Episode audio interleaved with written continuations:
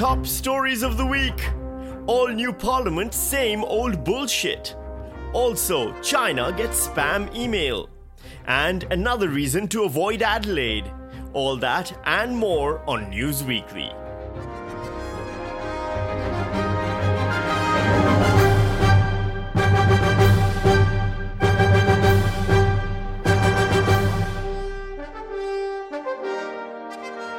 Hello, I'm Sami Shah, and welcome to News Weekly, where we punch the news in the headlines weekly. Acknowledgement of Parliament news now. The 47th Australian Parliament opened this week under the new Labour government, and it was a strong reminder that we do indeed have a new government, but we're still also stuck with the same old problems. There were the usual shenanigans from the former fish and chip shop owner and current racist Pauline Hanson, who dramatically stormed out during an acknowledgement to country. One Nation's Pauline Hanson objecting to the acknowledgement of country. And pay respects to elders past and present of all Australia's Indigenous peoples. Yelling out her dissatisfaction and walking out of the chamber. That yelling off camera was Pauline Hanson, storming out of the Senate in protest of the acknowledgement of country. Well, I called out, no, I won't, and I never will. An acknowledgement which has happened for 12 years now. If we'd known that's all it took to get rid of Pauline Hanson, we should have played the acknowledgement to country on a loop as soon as she won her first election. In Pauline's defense, though, sitting through Parliament is excruciating under the best of circumstances, and using any excuse to bail is always understandable.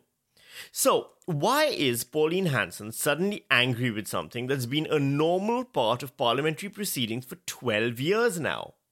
Well, one reason might be that her party barely won this last election, and her vote isn't really needed anymore to push through any new bills, with the Greens and Teals now holding the balance of power. In which case, attention grabbing nonsense means she'll get, well, attention. Which is, to be fair, what I'm literally doing right now myself. Instead of starting this news weekly with an analysis of how Labour and Greens might be reaching an agreement for the first time on a new climate bill, I'm focusing on Pauline Hanson. But let's say we do take Pauline's refusal to acknowledge the acknowledgement of country at face value, as something she suddenly realized she had feelings about after hearing it for 12 years already. In a video on her YouTube channel, she explained her reasons. As I've said, let's acknowledge those people, men and women, who have lost their lives and sacrifices that they have made for our freedom and for our country. I mean, technically, a lot of Indigenous people also lost their lives and made sacrifices for Australia to be what it is today. They might not have volunteered for those sacrifices and loss of life, but it did happen. But I don't think that's what Pauline Hanson means. For her, this is about all of us feeling welcome. It's a shame because new migrants come to this land. They should be welcomed just as much. Except usually the person most responsible for making new migrants feel unwelcome is Pauline Hanson. I and most Australians want our immigration policy, policy radically reviewed and that of multiculturalism abolished. We know that Islamic countries are organised very differently. I believe we are in danger of being swamped by Asians. My party is throwing open the debate on banning, or at the very least, greatly reducing migration of such people to Australia. I have no time for the Chinese as far as I'm concerned. Get out of our country. Over the years, she's claimed Australia is being swamped by Asians, swamped by Chinese, and swamped by Muslims. No one ever asks why Pauline Hanson hates swamps so much. But look, I get it. It's easy to call Pauline Hanson racist just because of the racist things she's said and done. And to be fair, in her decision to leave Parliament during the acknowledgement of country, she does have a defender in Liberal Party Senator Jacinta Price, a prominent Indigenous politician who addressed this in her speech to Parliament. My goal is to halt the pointless virtue signalling and focus on the solutions that bring real change. Jacinta Price even said welcome to country and acknowledgement of country, they're all very recent reinvention of culture. So let's look at that then. Is acknowledgement of country woke lefty virtue signaling, and Pauline Hanson is right to call it out as she did, or does it have a place in Australia that should be respected? So, Jacinta Price, like I said, is correct. Welcome to country and acknowledgement of country, these are relatively recent developments. Now, while it's believed to be part of a long held indigenous tradition of hospitality to welcome strangers to their lands with formal ceremonies, the first Welcome to Country in the format that we might recognize was performed in 1976 in Perth by Indigenous Australian actors Richard Walley and Ernie Dingo. At the request of Polynesian performers who refused to take part in an arts festival unless they were ritually welcomed, something they felt was an important part of their culture. The Welcome to Country was a hit, and Walley and Dingo were invited to perform their Welcome to Country again at a Miss Universe pageant, which was also being held in Perth the next year. This, of course, marks the only time in Perth's history that it's done anything culturally impactful. Both Richard Walley and Ernie Dingo said it proved groundbreaking as a way to share Indigenous culture and break down barriers, which had proved really difficult until then. It wasn't until the 1980s, however, that the welcome and acknowledgements were both formalized by Pat Dodson, the chair of the Council for Aboriginal Reconciliation at the time. From there, it grew organically. However, now it's rare to attend any event, particularly in the arts, without an acknowledgement or welcome to country prefacing it. So, firstly, many critics point out that it's barely a tradition if it's 46 years old.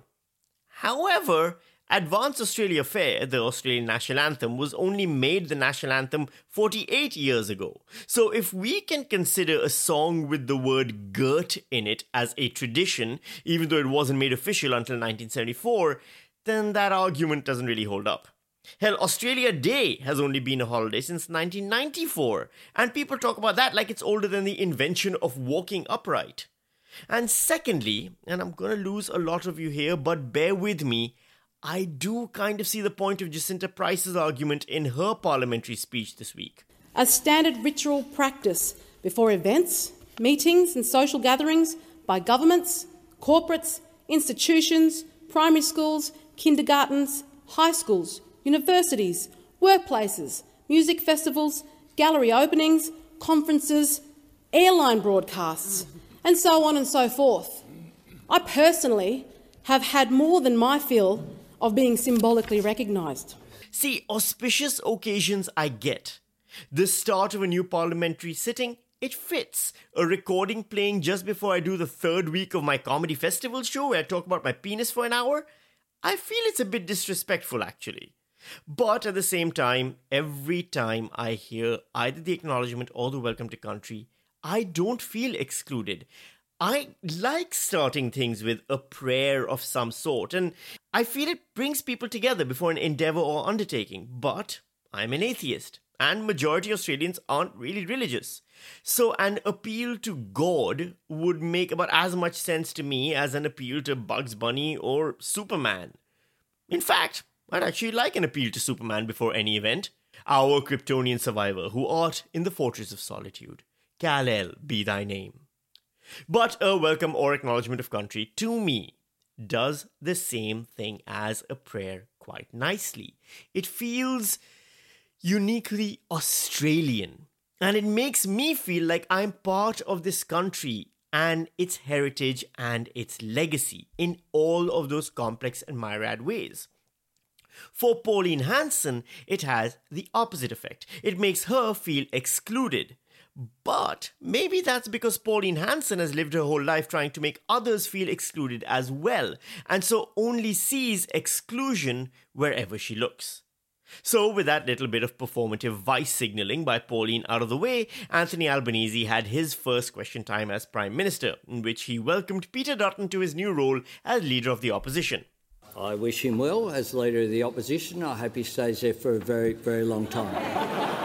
Hey, that's a lot more polite than the last time Albanese spoke to Dutton. You sit down, boofhead. The Prime Minister then got to work right away, addressing the top issues and needs of the Australian public. One of the new government's first acts will be to abolish the Australian Building and Construction Commission. Huh? The hell is that? It's a partisan body that was introduced by the last uh, government to destroy unions and to erode workers' rights. That's right.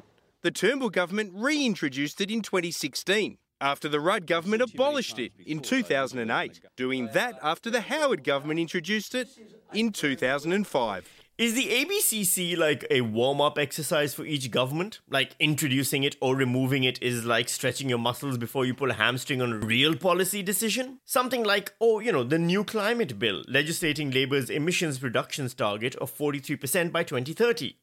It's been controversial because Labour needs the Greens to push it through, and the Greens have been arguing that 43% isn't enough to save the environment, and they want a ban on new coal and gas projects. Labour, meanwhile, feels 43% is enough because they don't want to actually save the environment, just their chances of winning the next election, and they love new coal and gas projects because they are linking those to jobs. Even though it's been proven time and again that the coal and gas industries no longer hire very many people, and in fact, renewable energies can lead to much greater employment, and if the oceans rise up, the only jobs any of us will be getting is narrating the opening sequence in a Kevin Costner movie from 1995. A man who still searches, a woman who still hopes, and a small child who carries the secret to a new beginning. In this place they know only as Waterworld. China checks spam email news now. An Australian protester has been arrested in the UK over what he claims is a false bomb threat. Australian activist Drew Pavlou says his arrest during a protest outside London's Chinese embassy was groundless. They held me in a cell for 23 hours. I wasn't allowed to talk to a lawyer. They, they wouldn't let me talk to anyone on the outside. No one knew where I was. They've made up this email claiming that I sent in a bomb threat. It's just absolute insanity. Why would I throw away my life like that? I'm a peaceful protester. It's just so, so shocking. I miss my family. I can't leave the country. They're threatening to arrest me at the border.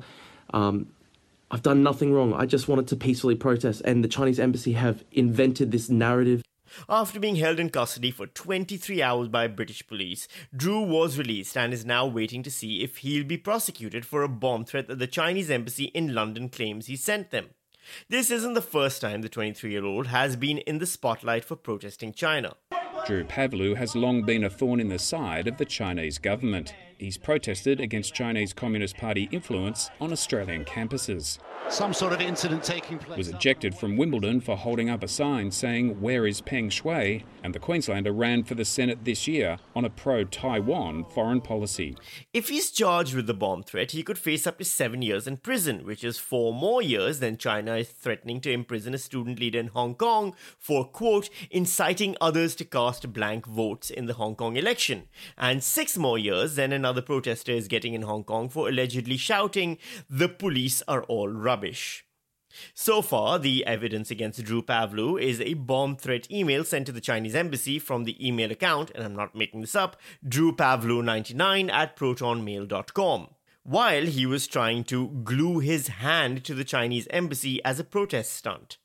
In Drew's defense, why would he send a bomb threat when he's glued to the building? Why would he use an email address with his name? And also, it's 2022 and no one uses Proton Mail anymore. They might as well have claimed he sent it from a GeoCities website. Meanwhile, in other China related news, US House Speaker Nancy Pelosi is considering a trip to Taiwan next month. She would be the highest ranking U.S. elected official to visit since 1997. I think that it's important for us to show support uh, for Taiwan. This after her trip to Ukraine in May, which got her addicted to taking holidays in geopolitical hotspots. Apparently, she's considering spending spring break on the beaches of Syria. China is not happy about this planned trip to Taiwan, and Xi Jinping conveyed his displeasure to Joe Biden in a two hour phone call. The Chinese President Xi Jinping delivering a stern warning to President Biden today as tensions escalate quickly over Taiwan. In a call that we're told lasted more than two hours, Xi warned President Biden those who play with fire will perish by it. It is hoped that the U.S. will be clear eyed about this. Biden, who probably had to be reminded that he's president just before the phone call started, delivered a rebuttal that's the verbal equivalent of sniffing someone's hair.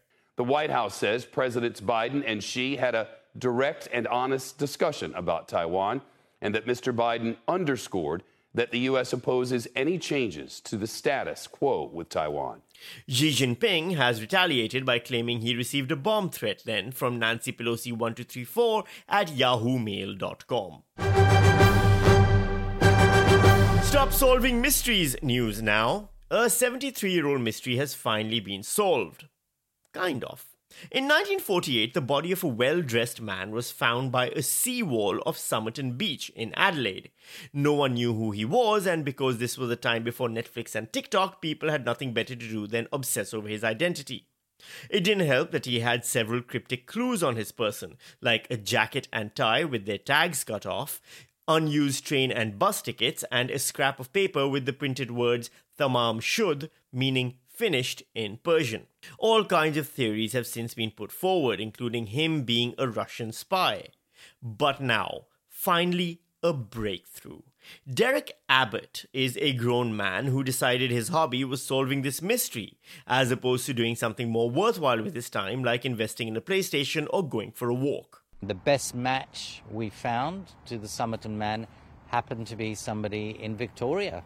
The answer has come through DNA after researchers were given strands of the Somerton man's hair. The DNA was then compared to records uploaded by the public to genealogy websites to build a big family tree. So basically, if you put your information in Ancestry.com and 23andMe type websites, at best you can find out one of your ancestors was from someplace more interesting than you're from, and worst, you're either related to a serial killer or a dead mystery man in Adelaide. And that person is Carl Charles Webb, born in Melbourne in 1905. Just like Derek Abbott, he was an electrical engineer. He's one of six siblings and he's the only one without the death records. Other clues line up. The Somerton man had the name T. Keane printed on his tie. It makes sense because Charles Webb had a sister, Frida, and, her, and the sister was married to Thomas Keane. So, not a Russian spy, but an electrical engineer from Melbourne who stole his brother in law's tie.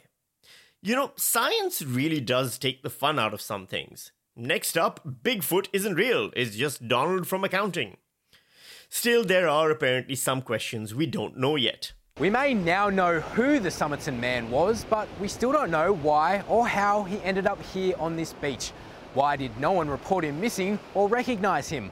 Why was his suitcase left at the train station? And what was the significance of the poetry and the codes? For now, the case is still far from closed. The likeliest theory right now is he went from Melbourne to Adelaide for a change of scenery, but by the time he got to Adelaide, he realized the only thing to do there was visit the market everyone in Adelaide talks about like it's a wonder of the world when really all it is is a fucking market. After that, he got so bored and depressed about being in Adelaide, he killed himself. Oh, and the Persian was torn from a copy of the Rubaiyat of Umar Khayyam, a book of pretentious Persian poetry that's mostly about wine and wanting to bang, and was read by the early 20th century equivalent of wankers, who these days have a copy of Khalil Gibran's The Prophet on their bedside table. The true moral of the story is, of course, to stay away from Adelaide. That's it for this week's edition of News Weekly. As always, if you're enjoying the podcast, please head over to patreon.com slash Sami Shah, that's S-A-M-I-S-H-A-H, and join my Patreon. If you throw a little bit of money my way, you're going to get a lot of cool content, particularly next week onwards, when I'm going to be debuting a whole new series that I have done for Audible Australia. It's going to be an amazing new thing with lots of extra content that you'll only get on my Patreon, so please do join if you're into that kind of bonus, extra behind-the-scenesy kind of stuff. Uh, always, of course, I ask that you go over to the iTunes for this uh, podcast and leave a nice review and a rating and tell your friends about it and do all the things that help this thing grow. Or you know what? Just keep listening. Either way, I'm grateful. My name's Sami Shah, and I'm going to see you right back here next week on News Weekly, where we punch the news in the headlines weekly.